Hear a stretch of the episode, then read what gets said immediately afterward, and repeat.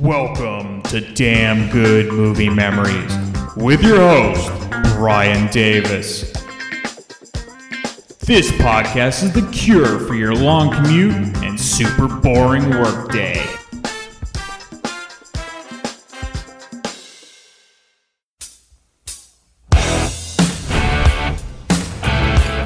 No one's allowed to talk, is that it? You can't talk? No, you intimidate them. Good God, you're a woman. Is it better to be feared or respected? And I say, is it too much to ask for both? I humbly present the Jericho. To peace. Tony Stark. Now you work for me.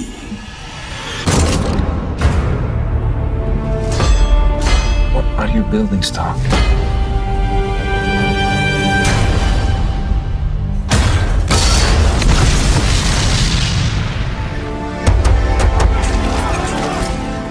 Eyes are red. Your tears for your long lost boss? Tears of joy.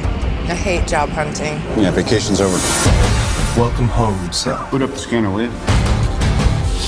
What happened over there? I had my eyes open. I want to protect the people I put in harm's way.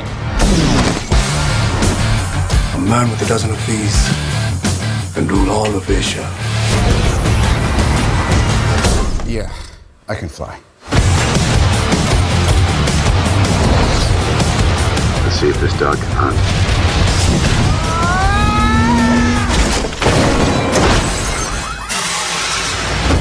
Sir, the upgrade is complete. Tell you what, throw a little hot rod red in there.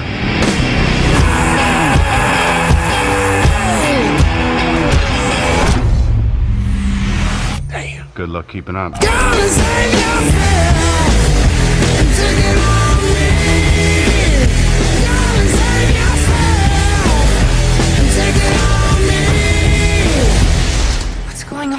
Let's face it, this is not the worst thing you've caught me doing. There's been speculation that I'm parading around as a superhero. I'm just not the, the hero type, clearly.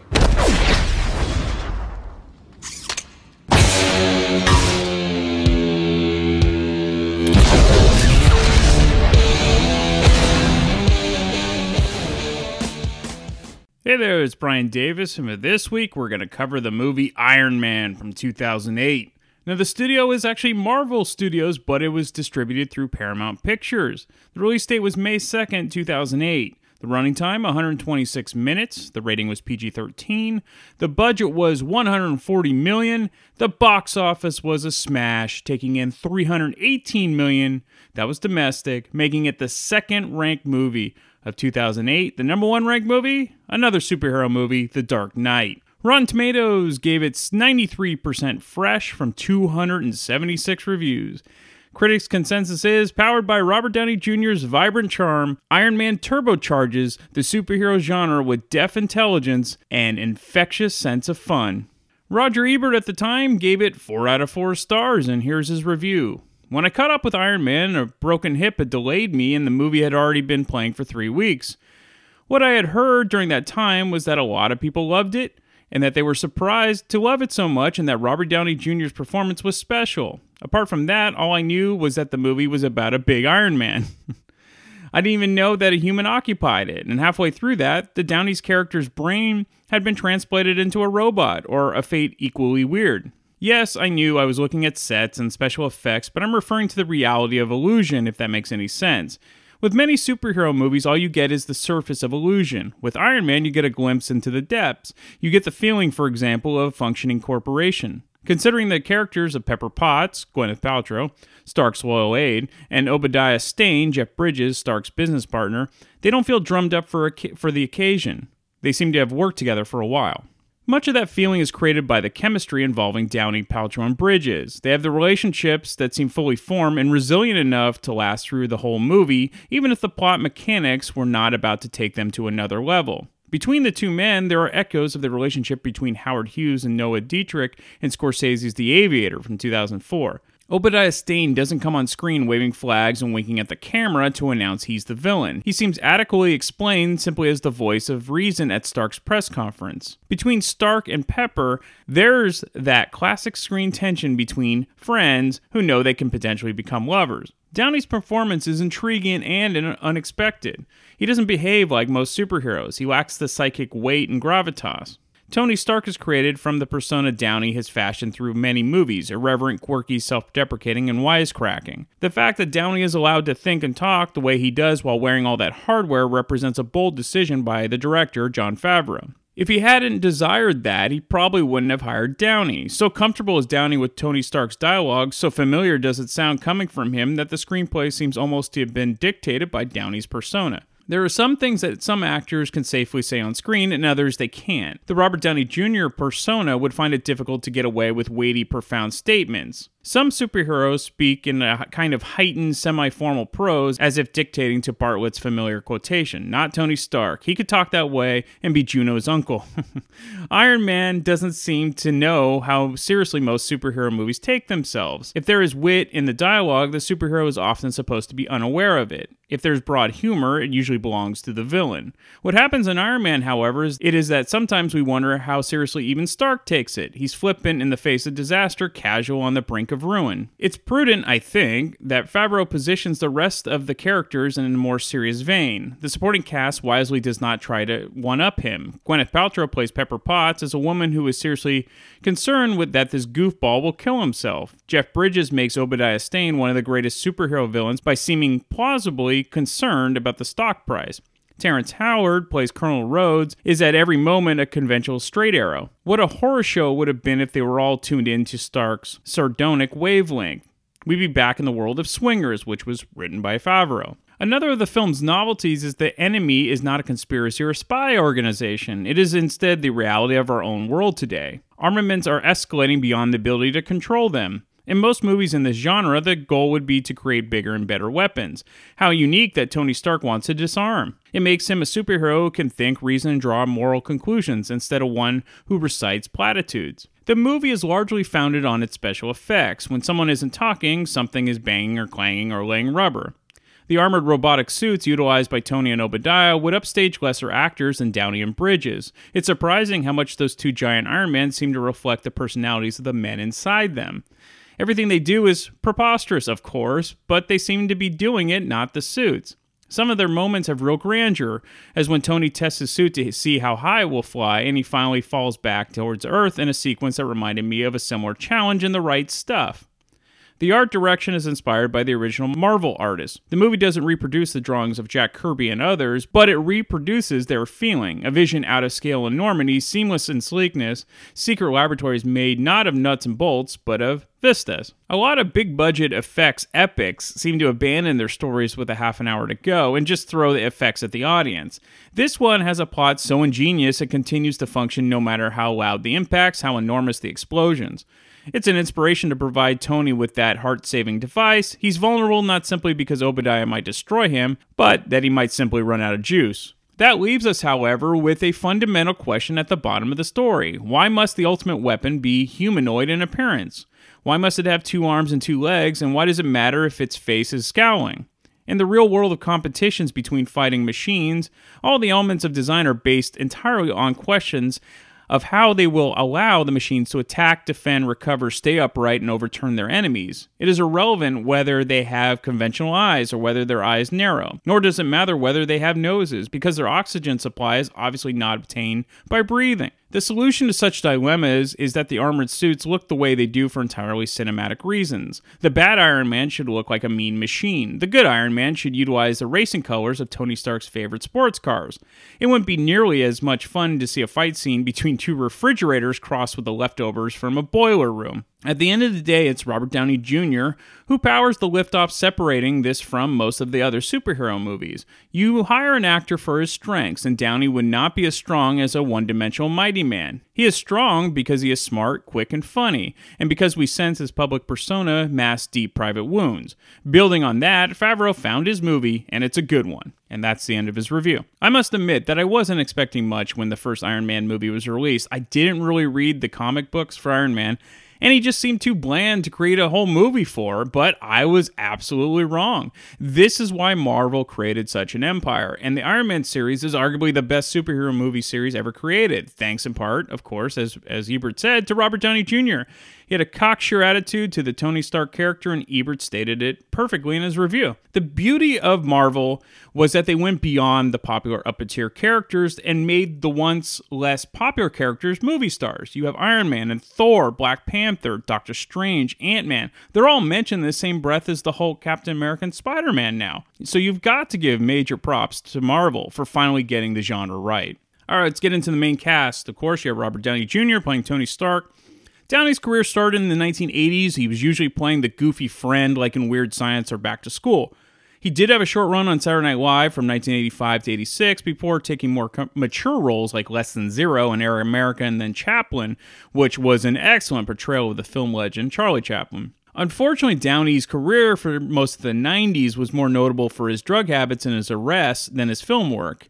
However, once Downey finally became sober in the early 2000s, he really rebuilt his career. He did great movies like Kiss Kiss Bang Bang, Zodiac, and Charlie Bartlett. However, Iron Man was what really made Downey a superstar, and he's kept that star power through the present day. Terrence Howard plays Colonel Rhodes, or Rhodey, and Howard's career started in the early 90s, mostly on TV shows, and eventually became a popular character actor in films like Ray, the Ray Charles biopic, and Crash, and he gained an Oscar nomination for Best Actor for Hustle and Flow in 2005. But like Downey, Howard had his legal and arrest problems and supposedly is not the easiest guy to work with, which is part of the reason he only appears in the first Iron Man film, and then he was later replaced by Don Cheadle for the remaining Marvel films. Howard claims that Downey wanted too much of the pie salary wise for the sequel, thus leaving less for Howard to make. However, his onset difficulties could also be the reason he wasn't cast to return, though I'm sure he would have liked to cash in on the Iron Man franchise, but he's done really well for himself on the show Empire. Jeff Bridges plays Obadiah Stane, and so by this point, Bridges was already a Hollywood legend. He's Hollywood royalty. So to get him to play a main villain was actually a big selling point for the movie, uh, including myself uh, going into it.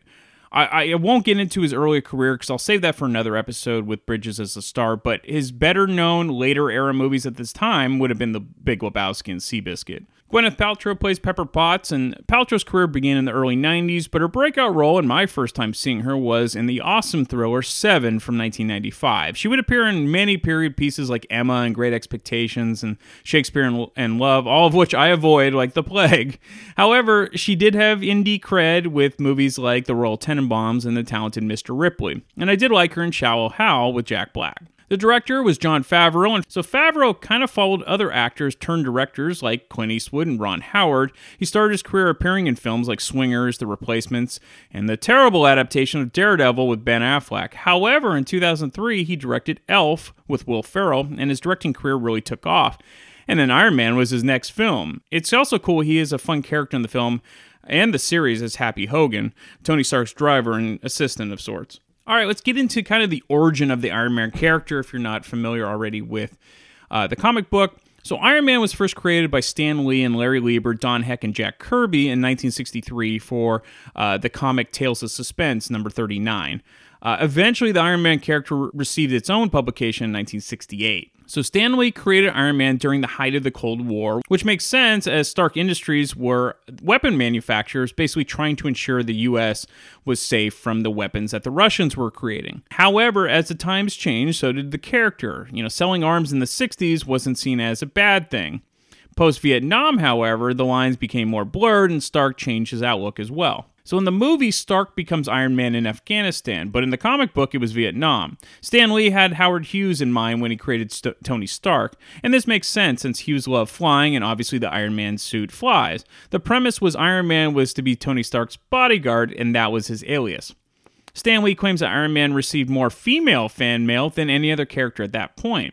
Obviously, the Playboy Stark lured in the female reader. He was handsome, rich, and needed some mothering, according to Lee. The metaphor of Iron Man is that he is heartless. It sort of plays in the character, and Downey does a great job with that dilemma. And many average readers enjoyed Iron Man because, in many ways, the reader could picture themselves in the suit, as opposed to Superman, who was basically an alien. The Avengers basically stuck together due to the money, power, and genius of Tony Stark. The other Avengers probably had more strength, but the brains of the operation is all Stark when it comes to technology and developing weapons. So the making of the movie, so Fox and New Line had the rights before going back to Marvel Studios. It was essentially the first Marvel movie fully financed by the company. Marvel from the beginning thought of these films as a franchise material, and it really worked out for them as it turns out. As Jon Favreau points out, it was a bit easier to have a vision for Iron Man compared to other superheroes because the lore of the character wasn't set in stone like, say, Spider Man. So the artist Adi Granov design of the suit is what Favreau wanted to use because it was more tech based and somewhat flexible for the modern era. The executive producer for Iron Man is Peter Billingsley, of course, was Ralphie on A Christmas Story, and he does have a cameo in the lab scenes for Stark Industries when creating the evil suit for Stane. So Favreau did an excellent job integrating the actual Marvel comic writers and artists to add authenticity to the film to appease the nucleus of the character. The amount of labor that was put into creating the actual suit was immense. Stan Winston was a huge fan of Iron Man and sought out to have his company create the suit. He was also best known for his work in the Terminator series, the first three Jurassic Park films, Aliens, the first two Predator films, Inspector Gadget, and Edward Scissorhands, and sadly, he died a few months after Iron Man was released. Wearing the suit is said to be like wearing a very large amount of football padding, kind of like 100 pounds of it. So you'd have to be athletic to pull off the moves and that sort of gear. And this is why the film works well because it's a real suit, it's not just pure CGI. Favreau always wanted Downey since he really fits the character of Tony Stark, and he has the confident, arrogant sense of humor that fits so well. Robert Downey Jr. said to Gwyneth Paltrow, Aren't you tired of being in these cute little films that nobody ever sees? And I guess that's one way to sell her on, on this film. Jeff Bridges had never shaved his head before, but he saw the character and took the plunge. He's the dude. Happy Hogan never smiles, which is why the character's name is what it is. It's always tricky in the first film of a franchise because you have to get the origin story out of the way. For Iron Man, it's really well done and not glossed over, but you don't feel like you're thinking to yourself, okay, let's move on here. The original script also had Mandarin in the film uh, as a villain, which meant Stane wouldn't be getting a suit. Bridges was originally disappointed, but then he later got his wish when Mandarin wasn't included. All right, let's just get right into the film. Again, the brilliance of the Marvel Cinematic Universe are featuring characters that, let's face it, weren't as popular when they originally created in the comic book form, and then this gave them a whole new life to a whole new audience. Iron Man is a perfect example of this. Spider Man was already the most famous. I would say Hulk and Captain America were the other popular heroes comic wise. After that, all the other characters was kind of second tier. And ironically, the Fantastic Four were popular in comics, but they've never had a decent film made for them. And I can't forget X Men and Wolverine, whom both were popular in both versions, though I never really got into X Men. So any film that begins with ACDC is probably going to be a winner for me, even if it's a song I've heard a million times, that being Back in Black. It doesn't matter. I love the song and the band no matter what. So the location is in Afghanistan, and immediately we're introduced to the arrogant know it all Tony Stark, who is being carted around in a military Hummer while he's in a suit with a drink in his hand. I think it's bourbon. Again, Downey owns this role, and he's by far the most interesting character in the Marvel Universe. He sort of has to be because he doesn't have the great physical powers. It's all about his technical knowledge, creating a high powered suit to perform great feats. In any case, no other actor in the Avengers universe holds a candle to Robert Downey Jr.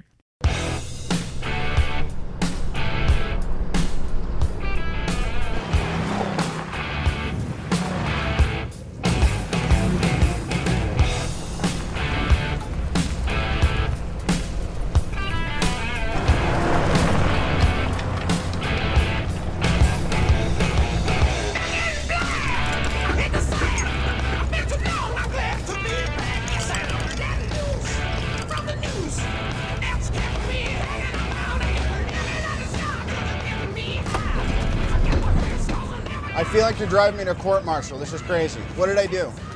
I feel like you're gonna pull over and snuff me. What, you're not allowed to talk? Hey, Forrest. We can talk, sir. Oh, I see, so it's personal? No, you intimidate them. Good God, you're a woman. I honestly, I couldn't have called that. I mean, I'd apologize, but isn't that what we're going for here? I thought I'd use a soldier first. I'm an airman. But you have actually excellent bone structure there. I'm kind of having a hard time not looking at you now. Is that weird? Come on, it's okay, laugh. Hey! Sir, I, I, have a question to ask. Yes, please. Is it true you went 12 for 12 with last year's Maxim cover models? That is an excellent question. Yes and no. March and I had a scheduling conflict, but fortunately the Christmas cover was twins. Anything else? You're kidding me with the hand up, right? Is it cool if I take a picture with you? Yes. It's very cool. All I don't want to see this on your MySpace page. Please, no gang signs. No, throw it up. I'm kidding. Yeah, peace. I love peace. I'll be out of a job with peace. Come on. Come on. Just click it. Don't change any settings. Okay.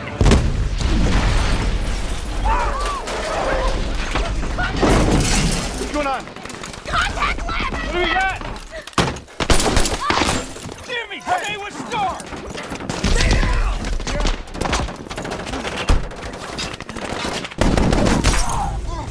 I love the MySpace reference. Good old 2008. In any case, the fun and game ends quickly as Stark's convoy is ambushed, and then it's sweet irony that Stark is nearly blown up and hit with shrapnel from his own weapons from Stark Industries. He is then captured and held hostage. The film then goes back in time 36 hours prior to the Afghanistan ambush. Stark is supposed to re- receive an award, so Obadiah Stane, Jeff Bridges, accepts the award for him. He's basically second in command at Stark Industries. As liaison to Stark Industries, I've had the unique privilege of serving with a real patriot. He is my friend, and he is my great mentor. Ladies and gentlemen, it is my honor to present this year's Apogee Award to Mr. Tony Stark.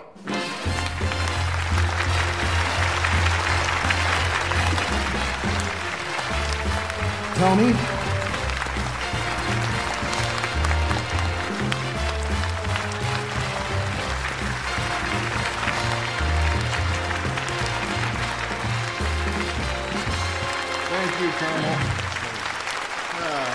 uh, beautiful. Thank you. Thank you all very much. This is wonderful. Well, I'm not Tony Stark. Uh, but if I were Tony, I would tell you how honored I feel and uh, what a joy it is to receive this very prestigious award. Tony, you know, uh, the best thing about Tony is also the worst thing. He's always working. Working.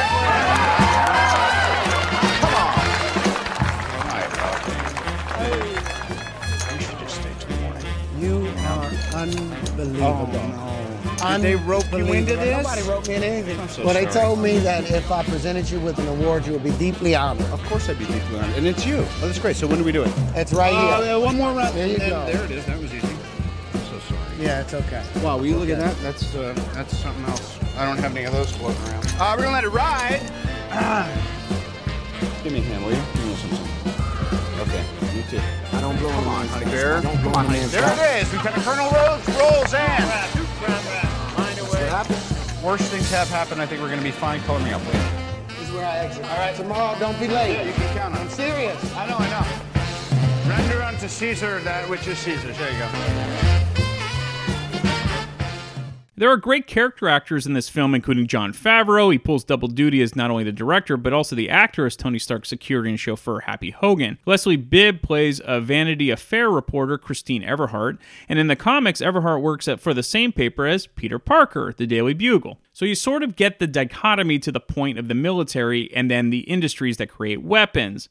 So, of course, nobody really wants to go to war, or at least us regular people don't want to go to war. So, we should just ban all the weapons, right? Unfortunately, what happens is when another party decides they don't want to abide by that peace and then start moving in on places that can can't to defend themselves, what do you do? So, there's no clear-cut answer. So, why does everybody think they're in the right? Well, this has always been the problem. Mr. Stark, Christine Everhart, Vanity Fair magazine. Can I ask you a couple of questions? She's cute. She's all right. Hi. Hi. Yeah. It's okay? Okay, go. You've been called the Da Vinci of our time.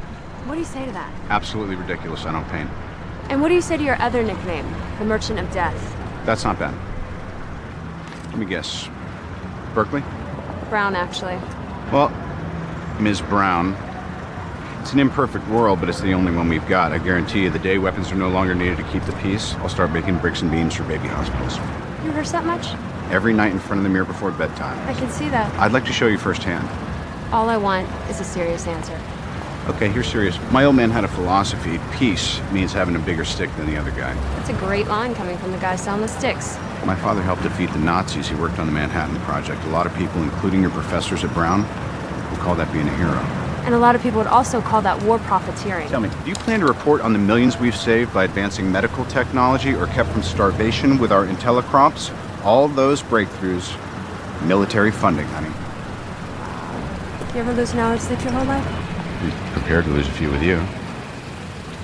Another great use of a song from Suicidal Tendencies, this one institutionalized, though I think it was more effective in Repo Man, the 80s cult classic, of course. Pepper Potts is Tony's personal assistant, but of course, way more than that, and as uh, future films will show, Paltrow plays the role well, and she has a nice chemistry with Robbie Downey Jr. It's sort of weird watching this movie now and seeing Terrence Howard as James Rhodes, since we now know it would be Howard's only film playing the role and then he was later replaced by Don Cheadle. So since Cheadle was a great replacement and a fine actor, it almost would have been best if he was the original choice. And that's that's nothing against Howard, but having the knowledge that he is supposedly difficult to work with and is a bit of a wild card on sets, Cheadle would have been uh, Cheadle should have been the first choice in my opinion. I guess it's kind of like Ed Norton, Mark Ruffalo playing the Hulk, and I don't know. I, supposedly uh, Norton is is difficult to work with, just like uh, Terrence Howard. And now we are caught up in time wise in the film, and Stark is captured in a cave in Afghanistan and pieced together with some sort of device placed in his human heart, which is connected to a car battery. So, due to all the shrapnel that has ravaged Stark's body, a doctor named Yinsen, uh, who is also being held hostage with Stark, he saves Stark's life by creating this crude version of what will keep him alive and ultimately turn him into Iron Man. Essentially, the electromagnetic device that keeps the shards of shrapnel away from his heart is what's keeping him alive. So the terrorist group known as the uh, Ten Rings wants Stark to create a high high powered missile for them. So Stark knows he's going to be killed regardless. So he has to be creative when creating this missile. In the meantime, he devises a way to create what would become the Iron Man suit. And this is a nice flashback to the 80s filmmaking as you get a cool montage scene. Everyone is a sucker for a well done montage. The formula that was created for Iron Man is essentially what is used in every other Marvel Cinematic Universe film afterwards. So while that may seem contrived, why break with a system that works so well? If Iron Man had bombed, there may not have been an uh, influx of superhero movies that we see today, and I'm not sure if that's good or bad. In any case, Iron Man set the bar, though you have to give a nod to the first Tobey Maguire Spider Man films as well. The creation of the suit is very MacGyver esque with a little A team mixed in. The sheer speed of creating something that intricate means you kind of have to suspend belief, but it's a superhero movie after all, so the original suit is obviously a crude model, but there's always a certain charm to a prototype. And eventually the suits become so t- crazy high tech, the charm is sort of lost. It's probably the closest to the original comic book suit, but again, I'm not going to claim I'm an expert on anything Iron Man regarding the comics. So the original suit can fire a few missiles, but its main weapon of choice is a heavy-duty flamethrower, which works pretty well. And of course, for a short amount of time, Stark does get the suit to fly, though it's more like a rocket ejection, which eventually demolishes the suit on landing. One of the main tropes of Marvel movies is a good guy needs to die. In this case, no surprise that Yinsen fits that bill, but it's not really a spoiler since anyone can see this coming. So Stark is saved and transported back to the US and has a total epiphany after his capture, and he holds a press conference, which is quite a shock to everyone, including Stane, who definitely does not want Stark's plan to happen. Hey, would it be alright if everyone sat down? Why don't you just sit down? That way you can see me and I can. A little less formal than.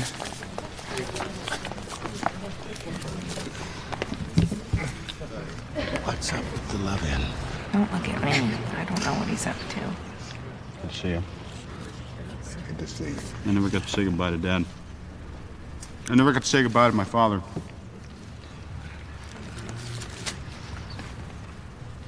There's questions that I would ask him. I would ask him how he felt about what this company did. If he was conflicted, if he ever had doubts. Or maybe he was every inch the man we all remember from the newsreels.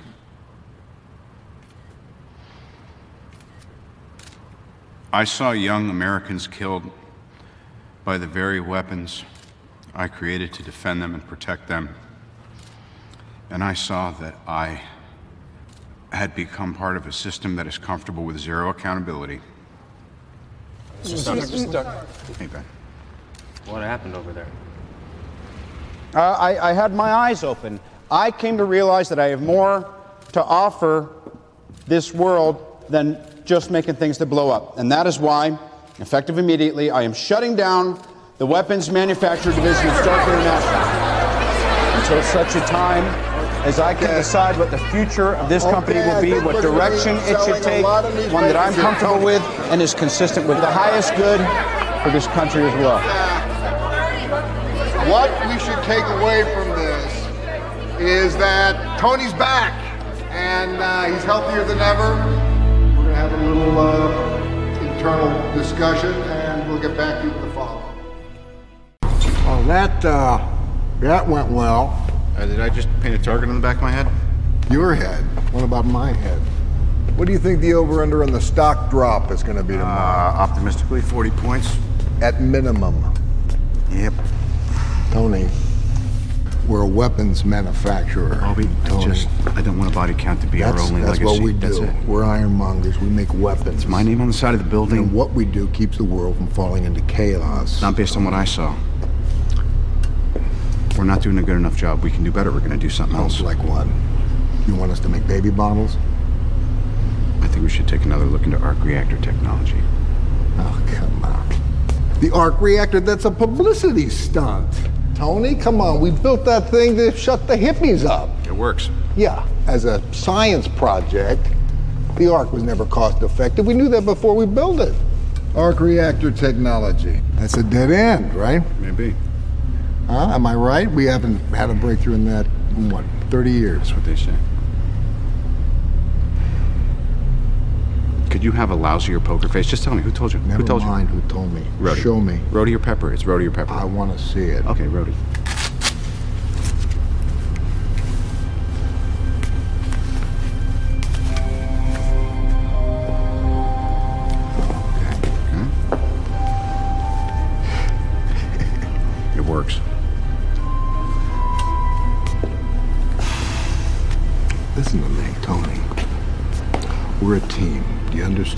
Nothing we can't do if we stick together, like your father and I. I'm Tony. sorry I didn't give you a heads up, okay? But if I had, then Tony, we Tony, no more of this ready, fire, aim business. You understand me? Line. You gotta let me handle this. We're gonna have to play a whole different kind of ball now. We're gonna have to take a lot of heat. I want you to promise me that you're gonna lay low. As for the villains in the three Iron Man films, Jeff Bridges is the best by far. Bridges was on a hell of a run at this point, as I mentioned earlier. We then see a report from stock gurus Jim Cramer, which is definitely a flashback from 2008. There's an amusing scene where Tony needs Pepper to essentially replace his metal heart. Officially, it's called an arc reactor, and he's like, it's like her playing a game of Operation. Stark Industries. I've got one recommendation. Ready? Ready? Sell, sell, sell. Abandoned ship. Does the Hindenburg ring any bells? Let me show you the new Stark Industries business plan. Look, that's a weapons company that doesn't make weapons. Pepper. Howard, Uh, how big are your Nazi hands? killer Stark. What? How big are your hands? I don't understand why. Get down here, I need you. It's a dollar. Hey. Let's see them. Show me hands. Let's see 'em.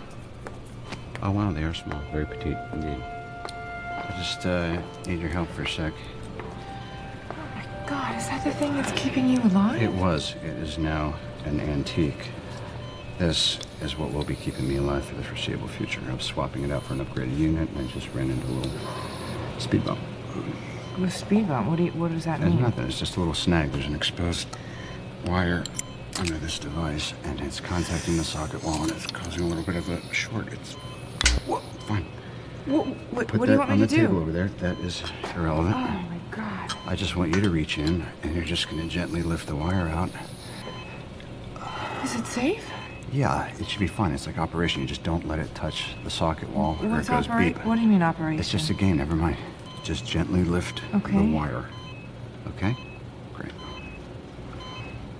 You know, I, I, I, I don't think that I'm qualified to do this. No, you're fine. You are the most capable, qualified, trustworthy person I've ever met. You can do great. Is it too much of a problem to ask? Because I'm, I'm, Okay, okay. I really need your help here. Okay. Oh, oh, ah. there's It's not pus. It's an inorganic plasmic discharge. It's from the device, not from my body. It smells. Yeah, it does. The copper wire. The copper wire. You got Okay, it? I got it. Okay, you got it. Now don't let it touch. Ah, eyes, eyes when you're coming out. That's what I was trying to tell you sorry. before. Okay, now make sure that when you pull it out, you don't pull out the there's a magnet at the end of it. That was it. You just pulled out. Okay. Oh, God. I was Okay. not expecting. Don't do put I it back do? in. What Don't do put it back in. What's wrong? Uh, oh, nothing. I'm just going into cardiac arrest because you What? yanked. I thought you out said this was a safe. Trout lure. We gotta hurry. Take this. Take this. Okay. We gotta switch it out really quick. Okay. okay. Tony. What? It's gonna be okay, Is okay? It's gonna be okay. I, I am gonna make this okay. hope. Okay, you're gonna attach that to the base plate and make sure you. Yow! Is that so hard? That was fun, right? Yeah, I got it. I got it. Nice. Are you okay? Yeah, I feel great. You okay?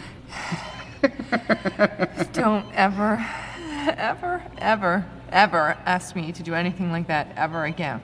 I, I don't have anyone but you.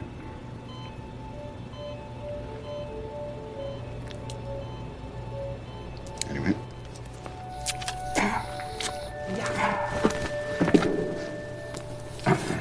What do you want me to do with this? that? Destroy it. Incinerate it. You don't want to keep it? Pepper, I've been called many things. Nostalgic is not one of them. Will that be all, Mr. Stark? That will be all, Miss Potts. Hey, Butterfingers, come here. What's all this stuff doing on top of my desk? That's my phone. That's a picture of me and my dad. Right there. Garbage.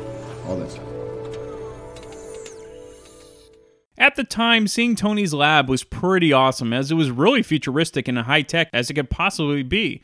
Even watching this film 10 years later, I, it still looks pretty terrific. Some of the past films where technology of the time is used, it often falls flat watching it today. Now, eventually, his lab may be considered dated, but as of now, it still looks pretty cool, in my opinion. The tests that Tony runs are hilarious, whether it be uh, the hand thrusters tossing him across the room and then having robots always shooting a fire extinguisher after every test. It's always fun to see scenes where superheroes are learning to use their powers. I think I would be remiss if a nod to Knight Rider wasn't made towards the brain of Iron Man, better known as Jarvis, voiced by Paul Bettany. Also, it's amazing uh, to see Tony Stark's house that is a mansion which basically hangs off a cliff of an ocean. It would be way too freaky to think of any natural disaster would push your house into the ocean, personally, but then again, as a superhero, regular disasters occur at every instant.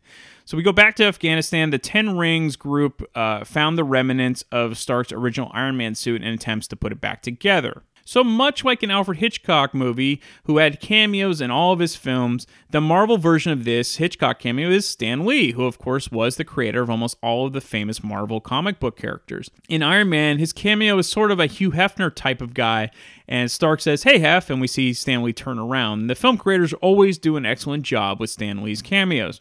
Eventually, Stane shows his true intentions, and the plot starts to move past the origin story and more to Tony Stark finalizing his Iron Man suit and stopping Stane and the Afghani terrorists. The scenes where Stark finally uses his suit in Afghanistan is really well done, like the technology to shoot only the terrorists using uh, Jarvis.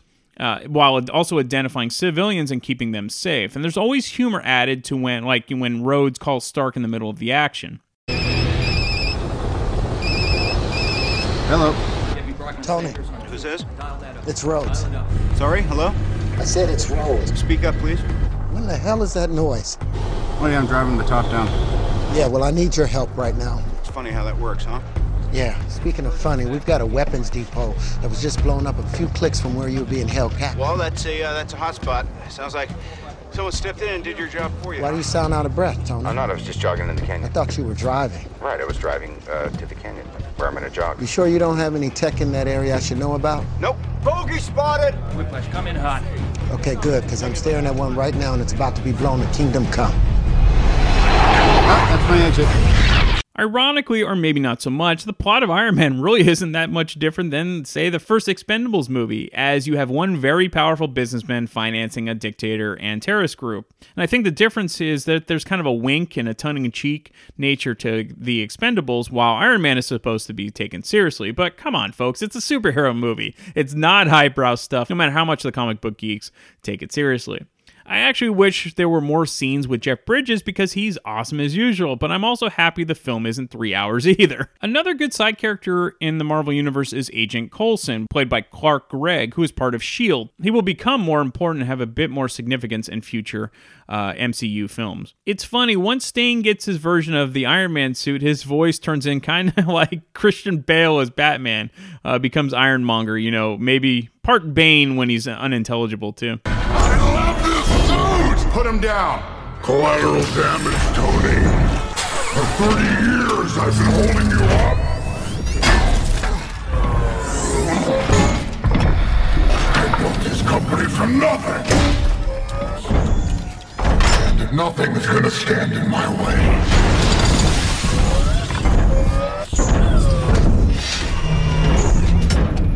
Least of all, you. Of course, the movie has to end with Black Sabbath's Iron Man, even though I've heard it a million times. It was still good to hear it in the film. It's well placed at the end instead of using it every five seconds that, you know, Iron Man appeared. And of course, Marvel had to make the theater going experience even longer, as this film took a cue from Ferris Bueller's Day Off and made filmgoers sit through 10 minutes of credits to watch a quick scene after the credits.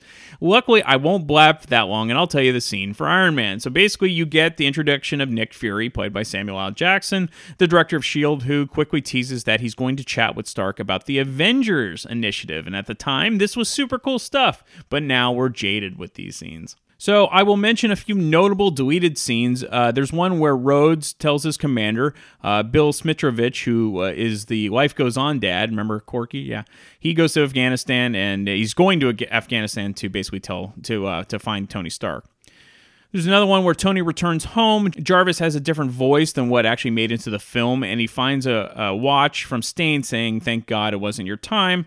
He also has uh, over 1,700 new voice messages from Jarvis, so Tony flips through a, an air screen and deletes it all. Another scene is that Tony decides to throw a party in Dubai after trashing his place, uh, testing his suit.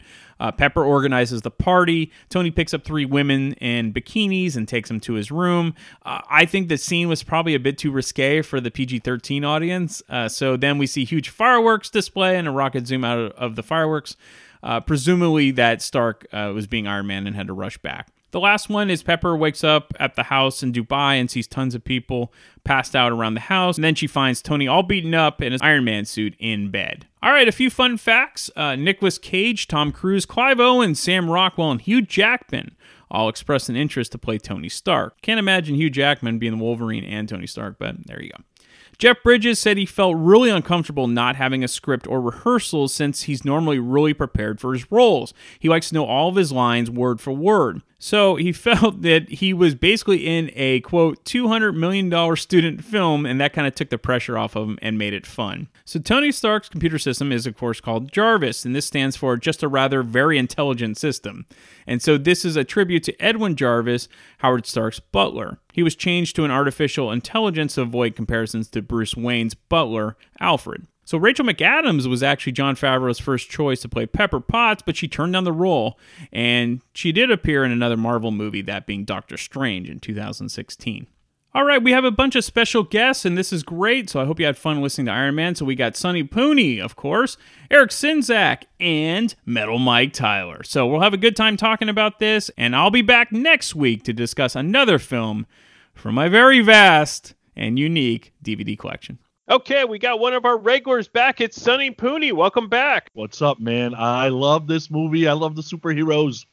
Perfect. Well, speaking of podcasting superheroes, we got to promote your other podcast. You have Grown Up Rock, Podcast Rock City, and now you're a regular in Damn Good Movie Memories. So I'm happy to have you on, man. Yeah, things are going well. We're uh, about 115, 120 episodes into Grown Up Rock, so that's going really well. And Podcast Rock City, we're in the mid to high 200s, I think, now. And, uh, you know, you can talk about Kiss for the rest of your life and you never run out of topics. I know that's true, and you're you're, you're never you never will. and, so, and you also Kiss have a, a rabid fan base, so that's never going to go away. Yeah, that's why it's got 2,800 podcasts. Exactly. well, speaking of a rabid fan base, there's definitely the the Marvel Cinematic Universe, and the one that kicked it all off was uh, 2008's Iron Man. So, were you a, a comic book fan for Iron Man in the beginning, or was this like, hey, I'm gonna watch this movie because it's something a little bit different. We'll see where it goes. Yeah, I was. I'm a comic book fan. Um, not as much as uh, I, I guess I'm a what do they call it? Fair weather comic book fan or casual. You casual. There you go. I'm Mm-hmm. more of a DC guy than I'm a Marvel guy. Okay. Um, although I do believe that everybody should have a fave DC character and a fave Marvel character. To be Mhm. honest. Um, so I honestly didn't even know the Iron Man story, but I had seen you know the cartoons and stuff when we were growing up. But uh, this was kind of my intro to Iron Man. Yeah, and I think eh, that follows suit for a lot of people. It wasn't that well known of a comic book character. I don't know many people that are like, "Oh yeah, Iron Man, that's my guy."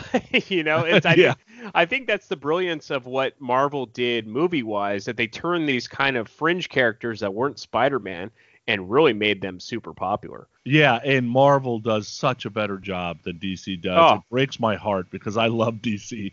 Though DC's getting a little bit better. I really enjoyed Aquaman, Wonder Woman was good, and I even like Shazam. So maybe they're they're learning. Yeah, I haven't seen Shazam yet.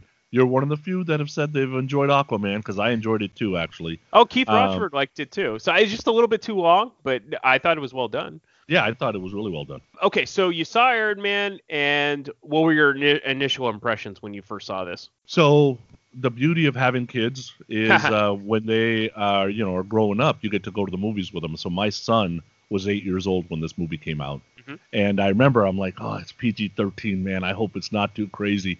And the first couple of scenes, I'm like, damn it, my wife's gonna kill me for this I know. movie. Luckily, it got a little better after that, but I Uh-huh. was like, oh my god, I hope this is not gory. Um, but I loved it from the beginning. I thought Robert Downey Jr. was the perfect cast for Tony Stark. I mean, Yeah. he's funny, clever, smart, rich, good looking, charisma, got women hanging off of him. Mhm. You know, why wouldn't you want his life? Like everybody wants to be that guy. Oh yeah. And I think you, you brought up a good point. Of all the people that play the superheroes, he is by far the the the guy that stands out the most. I think, with the exception maybe um, the the guy that plays Thor, Hemsworth. I don't. I, they're all kind of interchangeable. I think anyone could have played Captain America. I think Chris Evans is fine, but he's just kind of there. And uh, I think Robert Downey Jr. really stands out as to, he is Tony Stark. Yeah, I think uh, both, well, especially Downey, it's the charisma, right? Yeah. There's something missing in Evans' charisma as a Captain America. Now, he was a great flame in the Fantastic Four, but it was kind of more of a funny sidekick guy. Yeah. Right? And he was fine. Um, but uh, yeah, there's a charisma to both Hemsworth and Downey that are just different than everybody else. That's right. That's right. And and and Hemsworth looks like Thor too. So Yeah, that helps. Yeah, absolutely. And then we it's interesting. Speak of interchangeable, you have Terrence Howard as Rhodes, and he just didn't last past this movie. Do you prefer Terrence Howard or Don Cheadle in this role? I prefer Terrence Howard. I actually really like Don Cheadle too, but Mhm. uh, more the Ocean Eleven's Don Cheadle than probably anybody else. But uh, I, I I had hoped because Terrence kind of set up the second movie right at the tail end when he was looking at the second costume. Yeah. I was like, oh, okay, he'll be back, and it was unfortunate he wasn't. Yeah, I think he's kind of the same kind of like Ed Norton, where Ed Norton originally played the Hulk as well, and I guess he's pretty he's difficult to work with too, and they didn't bring him back. So it's kind of interesting how how that happened for the two guys. But obviously it didn't matter because people really didn't, uh, you know, stomp their feet when when these particular roles changed. Yeah, I think Avengers kind of put them over the top, right? Iron Man started it all. Because the second and the third movie are all right, but they're not that they're not anything compared to the first movie. No, not But at the all. Avengers movies put it over the top because now you have this huge connection, kind of like X Men, that you don't want to miss anything because you don't know if it's going to connect to the next thing that comes out. Right, right. And and Iron Man's one of those where first one's great and then it kind of tapers off a bit. Whereas Thor, Thor starts out okay and then it just gets better and better with each movie. Yeah, agreed. Maybe they'll make a Green Lantern two and three, and the same thing will happen. I know that would be kind of cool. Um, and then you got a great villain. I mean, wh- what has Jeff Bridges been in anything that isn't good? Uh no, he hasn't been. And honestly, he hasn't been in a lot of movies that I've seen.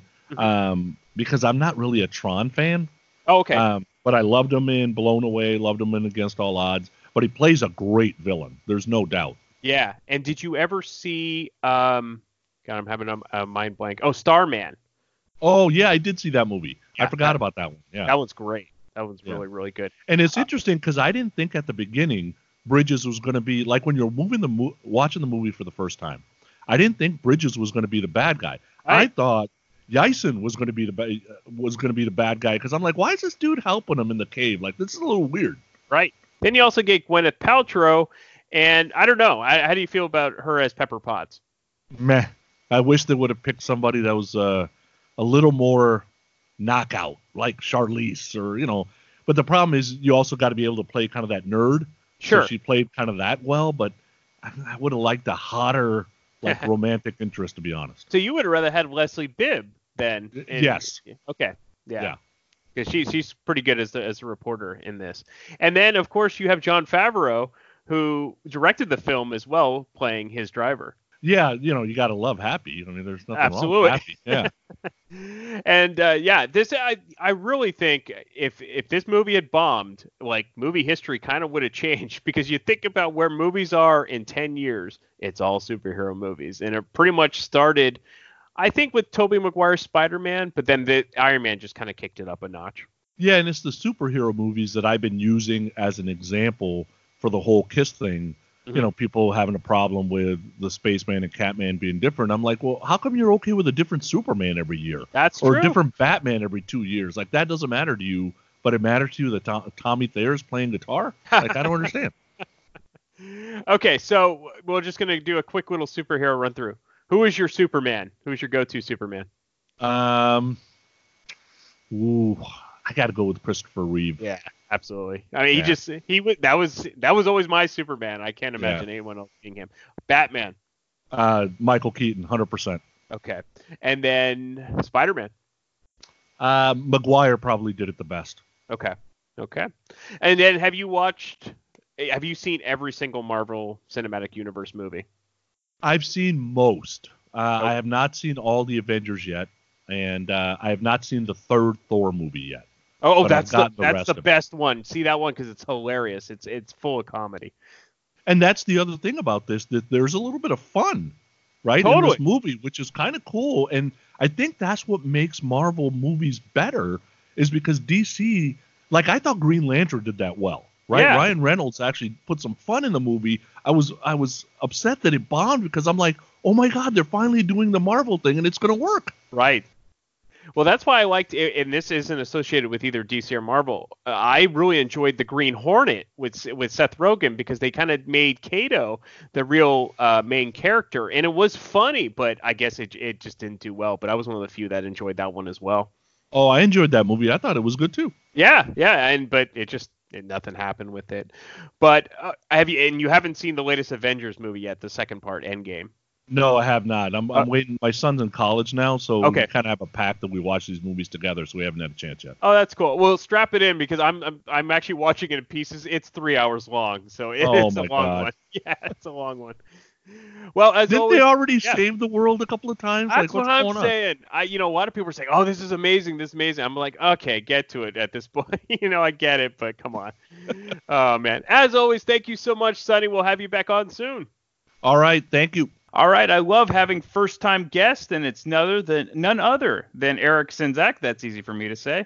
And uh, I love having first-time guests on. And we had met at the Rock and Pod Expo for 2019, and we just totally bonded about our love of movies and, of course, music and and things like that. And uh, I thought it was perfect to kind of uh, bring him on the podcast and talk about the movies we love. And and one of the movies he picked was Iron Man from 2008. So welcome to the podcast, Eric. Thanks, Brian. Appreciate it. Love being on here today. No problem, no problem. So, when you first saw Iron Man, was this something that you totally were uh, really expecting to be great, or was it something like, eh, Iron Man was kind of a weird character in the comics? I don't know how they're going to make a movie out of it. Uh, well, I grew up, and you know, I'm I'm 45, so seeing superhero evolution through media, just through you know TV and movies, it was totally unexpected because when you see think of superhero stuff nowadays, kids growing up now, they're like see Marvel, and it's like, yeah, you know, it's like looks really cool and big on screen, so um, people my age when they saw superhero stuff on TV, it was really hokey. Mhm. so going to the theater and getting blown away by it, I was just uh, my expectations were low. And then when you when I sat in the theater, it was like I was jaw dropped from beginning to end over how amazingly good the whole film was, just the from start to finish. Absolutely, and it really set the tone. I mean, really, it was the movie that kicked off the whole Marvel Cinematic Universe. I mean, before that, they did have Spider-Man. Spider-Man did really well with Tobey Maguire, but then you had other ones that that just didn't take off, and like the Fantastic Four and things like that. Um, yeah.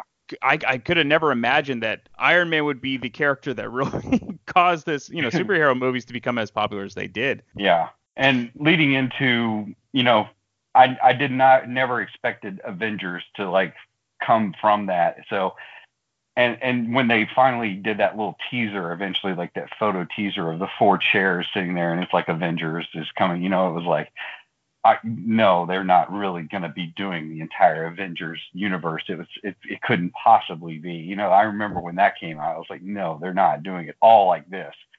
So, and nowadays, you look back on it, it's like it actually happened. You're like, what? It, it, yeah. it actually happened. So it's like it's really almost like you know, head spun over the whole thing. So it's really cool that it actually did all come to fruition. So I, I take it you did see this in the theater when it first came out. Yeah, I did. I took okay. my kids to see it. So. And so, did you know to stay to the very end to, to see what eventually became a no-brainer for everyone? You you had to stay through the credits. Did you stay to the end for that one? No, I didn't. No, I people tell me afterwards they're like, "You didn't watch it," and no, I was like, "No, I never. I had no idea." So I uh, I think I went back with my brother-in-law and we mm-hmm. watched it again and we saw it. We sat through the end of it because people told us there's a there's a scene after the credits are over. I was like, okay. so we we sat there and watched it again and it was just amazing. So I was I was just freaking out over it. And that really kind of started, at least I what I remember that starting as was Ferris Bueller because they had the whole, you know, the Oh Yeah song, and then Ferris came on and did You're Still Here, It's Over, which was fun. But that, now, forever, movie, you stay to the very end now. And and before we just, you know, everybody got up and left, and it was cool. And I think pretty much the reason I left the first time was because I had my kids with me, and sure. like, oh, we want to go, and it's like, you know, so I was like, all right, come on, come on, come on. But going with just you know somebody else who was an adult, it was like okay, we can we can sit here and soak it up and enjoy it. But it was it was cool seeing that, and that really set the tone for the rest of Marvel's in credit scenes. So, and it's it's now it's like a joke. It's like you, you going to a Marvel movie and you're you're leaving. what are you doing? Exactly. yeah it's it's kind of like the inside joke now for everybody goes oh, Marvel. absolutely. And then if you go to a DC movie, you have to wonder if they're going to do the same thing at this point. So it's really created yeah. a, a, phenomenon. So as for the cast, obviously everyone loves Robert Downey Jr. Uh, did you feel the same way? And then how did you feel about the supporting cast, at least in the first film? You know, what was really interesting was I'm a big fan of Jon Favreau, mm-hmm. and mm-hmm. I've always been a big fan of Jon Favreau all the way back from from Rudy and Swingers and he's that independent filmmaker, uh, you know, gut feeling about stuff. And I, I was just so, I thought it was so cool that he, he got that directorial, you know, grip on this thing and he made it his own. And, and when I saw him in the movie, I was like, yeah, it's awesome. You know, he's, he's, he's moved up into the major leagues now and he's doing some really cool stuff. And, and I was just, just blown away by that. And, and you know, you know, Gwyneth Paltrow playing Pepper Potts, and mm-hmm. and and uh, I thought that was just really awesome, and just uh, Terrence uh, uh, Terrence Howard. Yes. Playing, yes. You know, Rhodes. Rhodey. And you know, he's you know, I, I lived in Memphis, and you know, he did Hustle and Flow, so it mm-hmm. was kind of a it was kind of cool because you had a local flavor guy playing, uh, you know, another big name role. So we it, it, was really a big thing for you know all these guys, all these characters to play like this. Now Gwyneth Paltrow, she'd been in a lot of big films, but but I thought it was it had a really cool feeling at that time. It was like you know now it's like a now it's time to really crank up these superhero films, and it's like people hadn't you know like you said, Spider Man had was really cool. But everybody was kind of like, oh, that was neat, and then mm-hmm. let's go into something else. No, no, no, let's not go into something else. Let's do this more. Let's do it better yeah. You know, and I really thought that was cool, you know, because everybody loves Star Wars and then, uh, but Star Wars hadn't kicked off anymore, you know, and, and you know, did the prequels and there, there was nothing happening with Star Wars yet. Nobody had even thought about doing more Star Wars films. So you know, a big nerd like me, I'm going to the movies now to see something that's really just just badass. So oh, absolutely. And then so well, you love Terrence Howard. How did you feel when his basically his character wasn't replaced, but he was replaced by Don Cheadle? Uh, I I some trepidation about it, but you know I had to come back around, and you know these things happen in Hollywood. People people get replaced, people pick up other roles, and I'm like, you know what? It's a directorial decision, it's or it's a you know it's a casting decision. One thing happened, came up to another, and you know they they just did it, and I was like, you know, I got I got to see how he does with it. I like Don Cheadle; he's been in a lot of great movies, so I was like, let's see how he does, and he he he filled this filled his boots just fine, filled those uh, War Machine boots just fine, and he I think he did a great job overall throughout the whole, whole series, and yeah, I you know after a while I couldn't see anyone else doing it.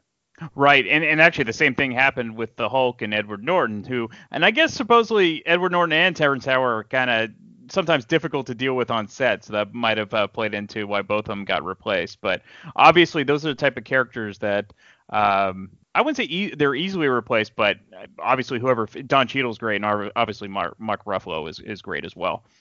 Oh yeah, and Ed Norton, I don't know, I I watched the Ed Norton Hulk and I never could get into him playing that character. Mm. I ever really feel like he fit that role as Banner.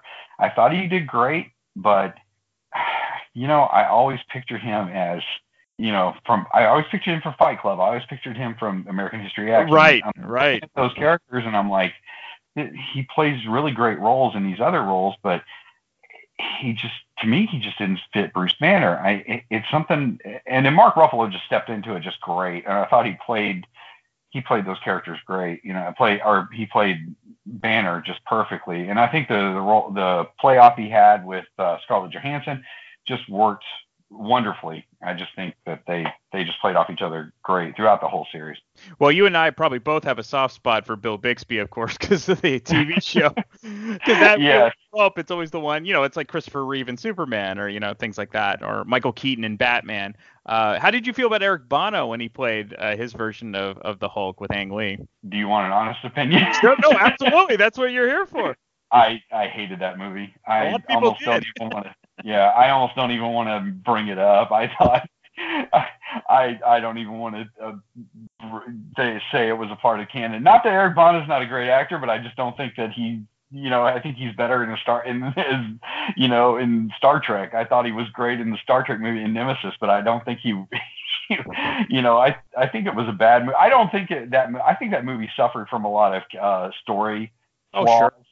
and you know, just as far as a lot of other things you know, there, I think there was a lot of directorial problems with that film, and from start to finish, I think that movie just lagged the whole. Yeah, way. yeah, and it actually goes to show like how Marvel really once they found a formula, they really never looked back, and they did an amazing job with the whole cinematic universe. But before going in, with the exception of yeah. maybe X Men, which I never really got into X Men, but a lot of people love it. Uh, yeah, it really the Marvel movies didn't do well at all, whether it be the Fantastic Four, Daredevil, or you know all of those. They just kind of fell flat. Now I love the Punisher. And oh. eventually, oh. we're going to be talking about that one, but it really a lot of these movies didn't do well until Iron Man. Right. Right, and it's uh, you know it's funny. It is, it's it is a chemistry issue with with these films. It, you have to you have to find what works, and test audiences don't always tell you you know what you're going to see with the general audience. Right, you know, things may test well, and these they they may say, oh yeah, this is doing great in testing. Let's put it out there, but then it's going to fall flat. You know, exactly. And then one other, one other thing we can touch upon is how did you feel about the villain and and uh, of course Jeff Bridges playing um, you know Stane. Yeah, how did you feel with yeah. with that villain compared to eventually the sequels? Uh, what what is your favorite villain for the for the Iron Man trilogy? Um, you know, like uh, I think Mickey Rourke did a good job in Iron Man three. Um, and, I think he, but I, uh, you know, the first one, Obadiah, you know, Jeff Bridges playing Obadiah Stane was was really wonderful. Um, and I think, you know, it sort of set the tone for how he's going to have to overcome a lot of these issues. He was sort of a mentor, family member that that he, you know, has to get past uh, which was really cool. I thought it was great. You know, he's sort of in the standing in the shadows of this guy, and he he he's basically fights this fight to you know, and, and this guy's sort of keeping him down. And once he gets through this, you know, and, and that was really kind of a neat thing that they did was you know, the guy's so close to him and he, he has to destroy him mm-hmm. to get through him to basically control his own company and control his own destiny. And I thought that was kind of a great writing uh, thing that, you know, that uh, Jon Favreau threw in there and made it sort of a, a neat uh, focus of his character. Um, and once it, once he's through that, and he's sort of on the other side of it, he can be himself. He can right. sort of be control his own destiny. Uh, and it's almost like you know this thing's hindering me. I can't control myself. I can't control anything in front of me, and that was kind of cool. And then the the villains that follow that, you know, the Mandarin, and then yeah. you know all, after all that, it, it's almost a bit like the characters are a little comical because they're not personal to him. Right. Um, they're they're a little bit quirky. They're a little comical, but but I do think that they're, you know, and it's almost like, you know, I've beaten this, you know, I've beaten all these personal things. You can't really hurt me, mm-hmm. you know. And Tony's got such a great. Uh, Tony Stark is. I I don't picture anybody else playing Tony Stark except no. He's so it's he's true. so cut for that role, you know, and he made it his own. But uh, yeah, I think I think the first character, first villain he fights is just it was really a gr- genius casting move, and I think Jeff Bridges uh, pulled that character off with great aplomb. Oh yeah, and and Jeff Bridges. I mean, I understand he's. Uh, everyone thinks of him as the dude now, but it's uh, yeah, it's, yeah. it's it's great to have him in these types of roles because again, he can pretty much play anything at this point. Yeah, he put a big robe on the Ironmonger with a with a white Russian in it. Yeah. only only in the outtakes. Only in the outtakes. Yeah, in the outtakes you do that. You know, that rug really tied this room together, you know, something like that. But he, I'm sure the you guys were thinking of that. But oh, know. I guarantee it. I guarantee it.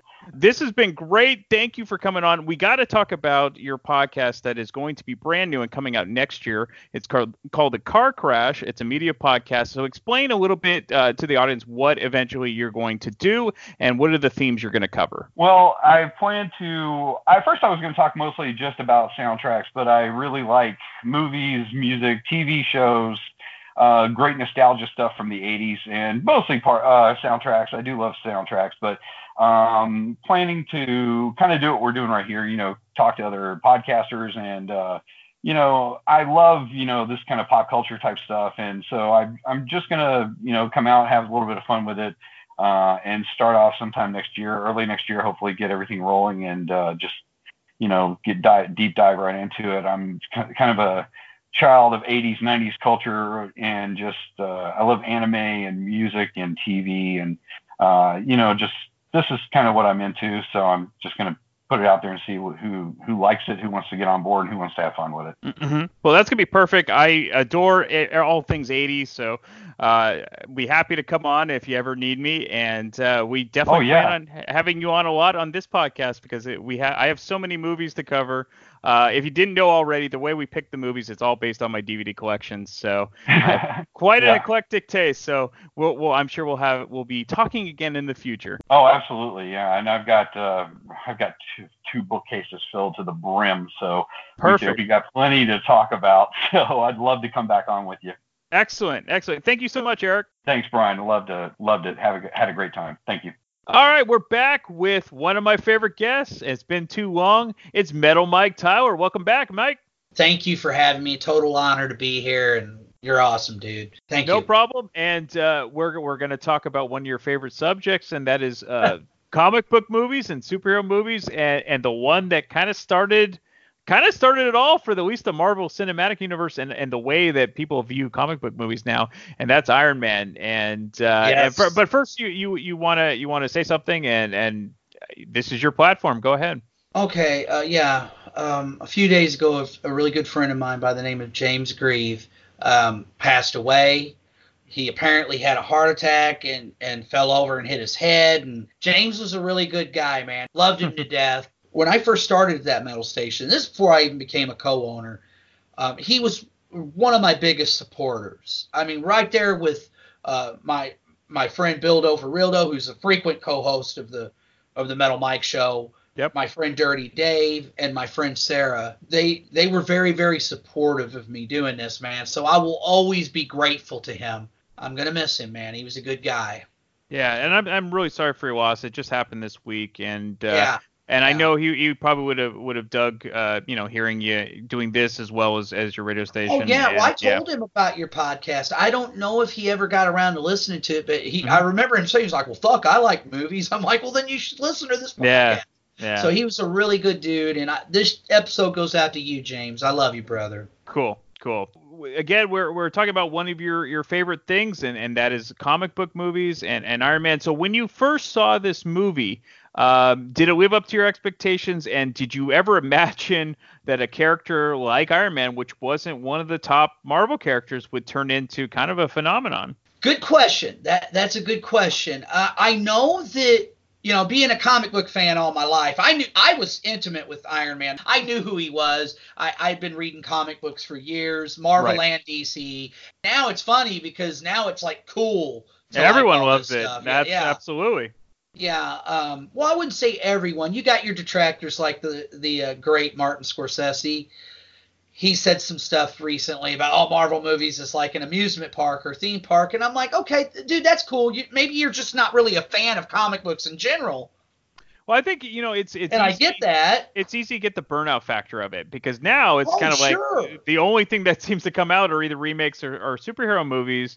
And I know, year- and- yeah, and it's a it's a concern of mine because Yeah. as much as I love comic books and stuff, I don't want that. I I'm afraid that eventually the balloon's going to pop. People are going to be like, you know what, fuck Spider Man or whoever, Right. and they're going to be done with it, and that's a shame because what they have done, you know, uh, along with DC and what they're doing, I mean.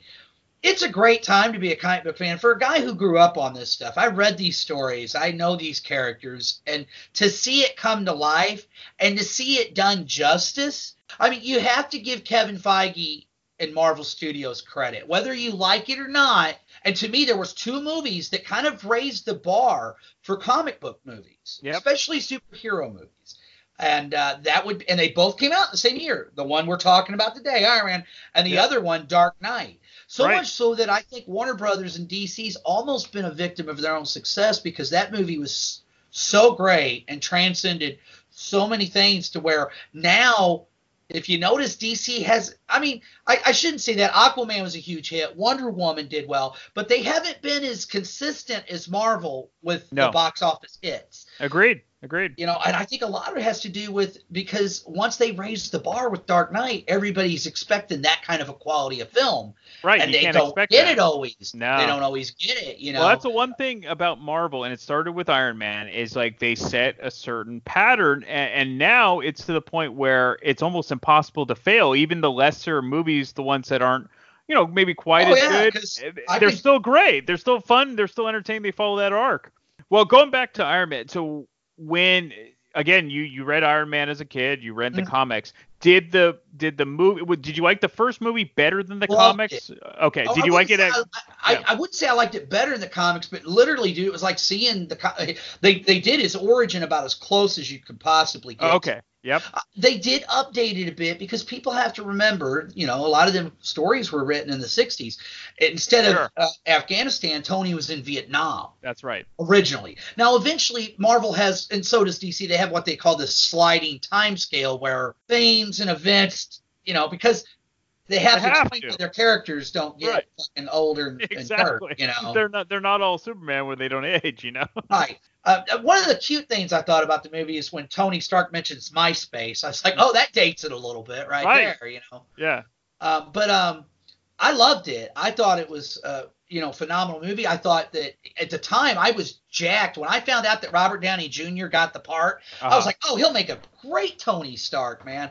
Um, you know, I thought the cast was, you know, like Jon Favreau, who also directed the film, made Yep. a great. Um, Happy Hogan. I thought Gwyneth Paltrow was uh, was great. I mean, she even got the little freckles, just like Pepper Potts does. Right. It really was like watching the comics come to life. The interesting thing about Iron Man in a lot of comic book movies is when you've got a character that's been around. Mm-hmm. Well, fuck, Batman, and Superman's been around for over 80 plus years, I believe. Yeah, Captain Uh, America. Yeah.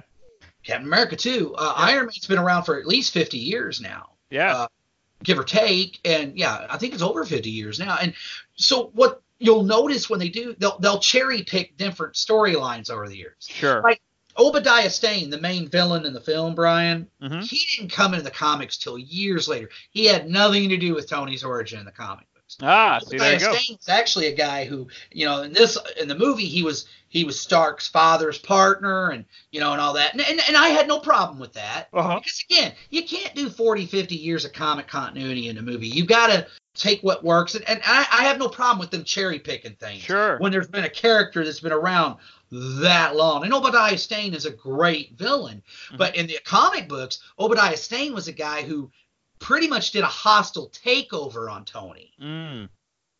And he and before he even he even became the Ironmonger, he had all these hench people that he used. They were the chessmen.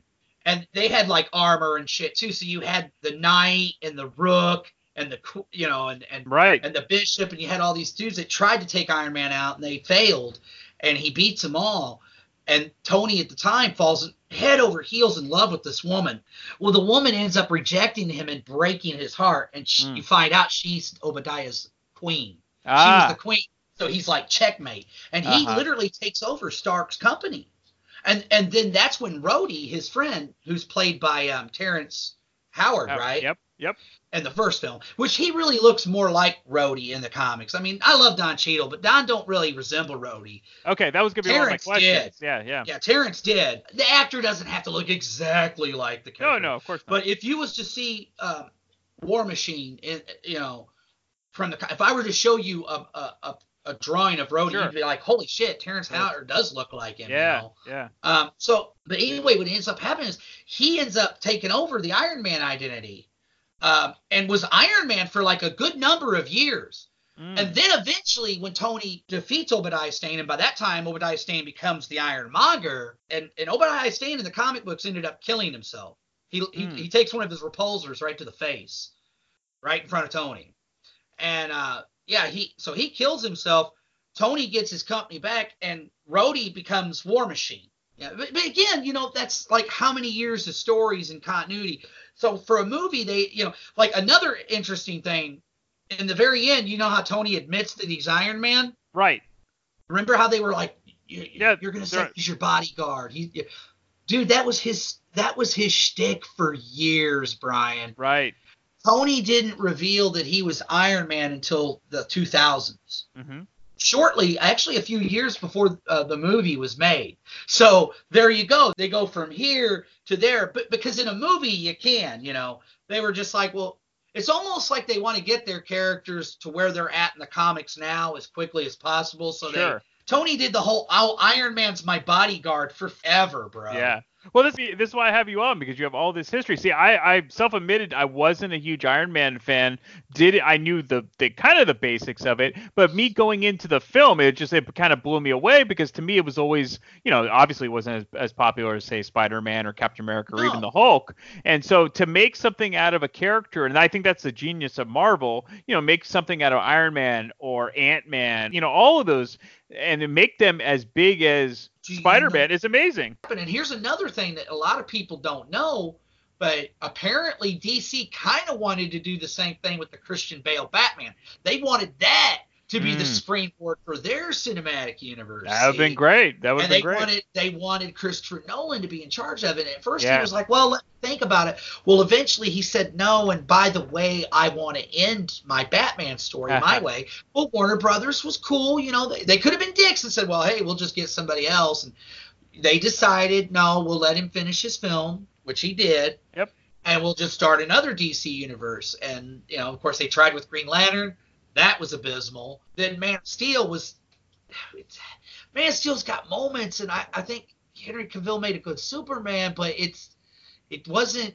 I I don't know, man. I mean, one of my things that I have to fucking vent right now about comic book movies, when you're doing the icons like Superman or Batman or Spider Man, don't do a fucking origin story. Yeah, you don't we need don't to anymore. Need it. No. You don't need it. You know, with a guy like Iron Man, I understand. A guy like Sure. the Punisher, sure. A Yeah, guy like uh, Black Panther. Aquaman, even, Yeah. even Aquaman or Black Panther, I get it, but but not and even Wonder Woman, even though she's an icon, I could see why they did an origin for her, Because it which was I really thought the was first. It was really the first movie with her. You know. exactly. Yeah. You know, but we've seen Superman's origin. Yeah, Spider Man, all those. President- yeah, don't need another fucking. Thank God Matt Reeves with his bat, new Batman trilogy is not doing an origin story. Good. Thank the fucking comic book gods because Yeah. ugh. And You that know, was the don't- nice thing. That was the nice thing about the the latest Tom Holland version of Spider-Man. They really didn't do it for that either. They just kind of No, just put him in high school did. and they figured They it did. out. Yeah, you know. But yeah, I mean, if you were to ask me, did I think it would become this big a thing? Well, Right. the answer is probably not. I mean, I thought Iron Man would be a hit. I thought Okay. it would do well. I didn't. I- I didn't. I didn't know, you know. But once I saw it, I was like, wow. I was just as blown away by Iron Man as I was by The Dark Knight. Right, and they they were one and two that year in box office, so And it makes sense. I want to vent about is I get tired of people going, well, all Marvel movies are the same. Mhm. I disagree with that completely. And and and they're all they all play it safe, blah blah blah. Well, I just watched Iron Man last night to kind of refresh myself with this. Now, Iron Man is not he's not like the Punisher. Iron Man's really not a killer, but I mean, he will kill if he has to.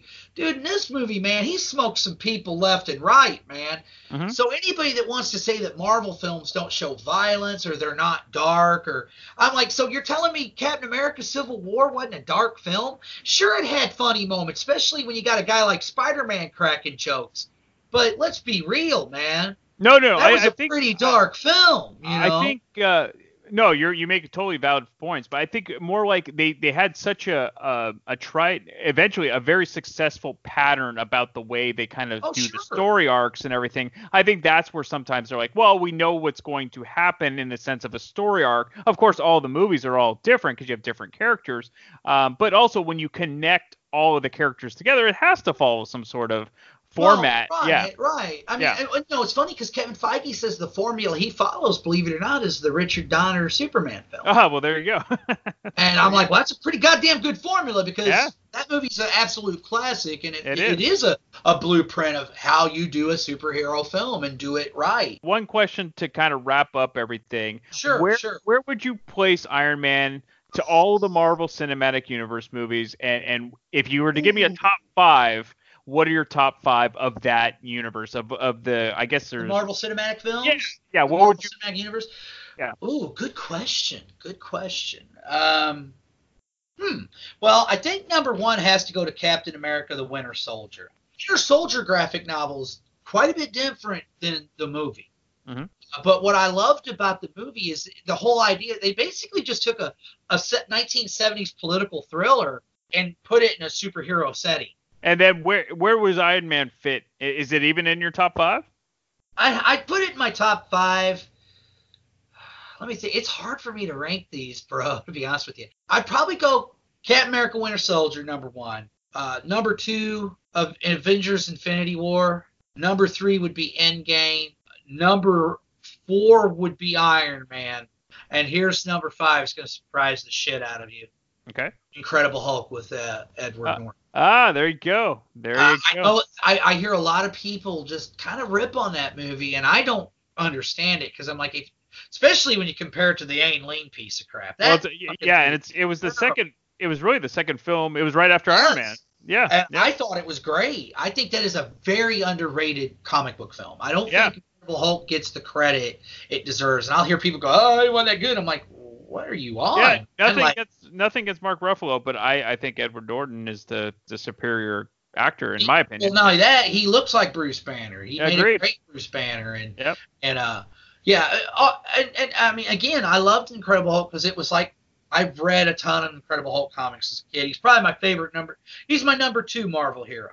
Sure. My number one Spider Man has been Yeah. since I was a little guy. Yeah, I, I, I definitely would put Iron Man in my top five because it was a game changer. You know, Yeah. I mean, um, you wouldn't have what we have now without it. I mean, it's kind of ironic that Iron Man Right. was the springboard when in the comic books in the 1960s it was actually the fantastic four that's Right. what spun the marvel universe uh, before that marvel had been around as a company for almost as long as dc they weren't called marvel then Mhm. uh, in the 1930s and 40s they were called timely And they Right. published captain america and namor the submariner uh, the original Human Torch, who was an android. And here's a little bit of trivia for you: the. Vision and the comics, he is the human, the original Human Torch. Ah, there you go. The Human Torch gets burned out or whatever, and Ultron uses the Torch's body to create the Vision. Mm. So yeah, there's a little bit of history there. So, you know, there the you go. They did differently, you know, obviously, because again, you can't do 60, 70 years of comic books, you know, in, in a two-hour film. It's impossible. Well, that's a good way to to end this, and this has been amazing. I mean, if you are our go-to comic book guy, and uh, I, I have plenty of comic book movies, so I will be talking to you soon, of course. And uh, thank you, thank you as always, Metal Mike. You're welcome, brother. Hey, this is Brian Davis, and you might know me from the Damn Good Movie Memories podcast. And now get ready for the Bad Beat Show on thatmetalstation.com from 11 p.m. to 1 a.m. Eastern every Wednesday night. I'm going to play some kick ass hard rock inspired by the blues, because after all, the foundation of all things rock and metal is, of course, the blues. So join me every Wednesday night for the Bad Beat, because even when you lose, you still win. We are officially on Spotify now. So if you don't use iTunes, if you don't use the Podbean app, you can go to Spotify and get all of our past episodes. You can stream it on there. So if you're a Spotify user, you can go find Damn Good Movie. I can't even say my own podcast. Damn Good Movie Memories. Yes, I know what I'm talking about. I'm the host, right? Okay, so go to Spotify, look for Damn Good Movie Memories. You can stream all of that stuff. And yeah, so if you don't want to use iTunes, you don't want to use Podbean, you can use Spotify as well. All right, before we sign off, we do have t-shirts are available for sale. All you have to do is go to that's T E E P U B L I C dot com, and you can get your very own Damn Good Movie Memories t shirt. You can get all sizes, any gender, you can get whatever you want just at the tip of your fingers. So just go to teepublic.com, look up Damn Good Movie Memories, and you can get your very own t shirt. If you enjoy this podcast and are an iTunes user, please do the show a favor and head on over to the official iTunes page for Damn Good Movie Memories. Be sure to leave a rating and a review. This will allow the show to appear higher in the algorithm and spread the joy of this podcast to the masses. If you are not an iTunes user, you can still listen and subscribe on Podbean at damngoodmoviememories.podbean.com. Be sure to like us on Facebook under our Damn Good Movie Memories page. You can also listen to a limited number of episodes on YouTube. I hope you enjoyed this week's episode and be sure to tune in next week for an all new episode of Damn Good Movie Memories. I am Dr. Fuck. And I'm the Anto Alcoholic. And we are part of the Rock and Metal Combat Podcast. We are the Rock and Metal Combat Podcast. That's right. And the way you can check us out is we are on iTunes and also Podbean. And we forgot a review recently. I got this review right here. It says right here, it says, Rock and Metal Combat Podcast is the greatest podcast in the world, and it's my number one podcast, signed by Science. Now, and then Science also says, Science! Science also said, my second favorite podcast is It Doesn't Matter, the rest suck. Rock and Metal Combat Podcast on iTunes and Podbean. Check it out. Science! Are you ready for the hottest new podcast out there? Check out the Vieira Vault, featuring none other than Dr. Fuck Ralph Vieira. You will hear personal stories and personal songs from the vault. There ain't nothing else like it. The one, the only, the original Vieira Vault on Podbean, Stitcher.com, and iTunes. Spreaker. God damn it.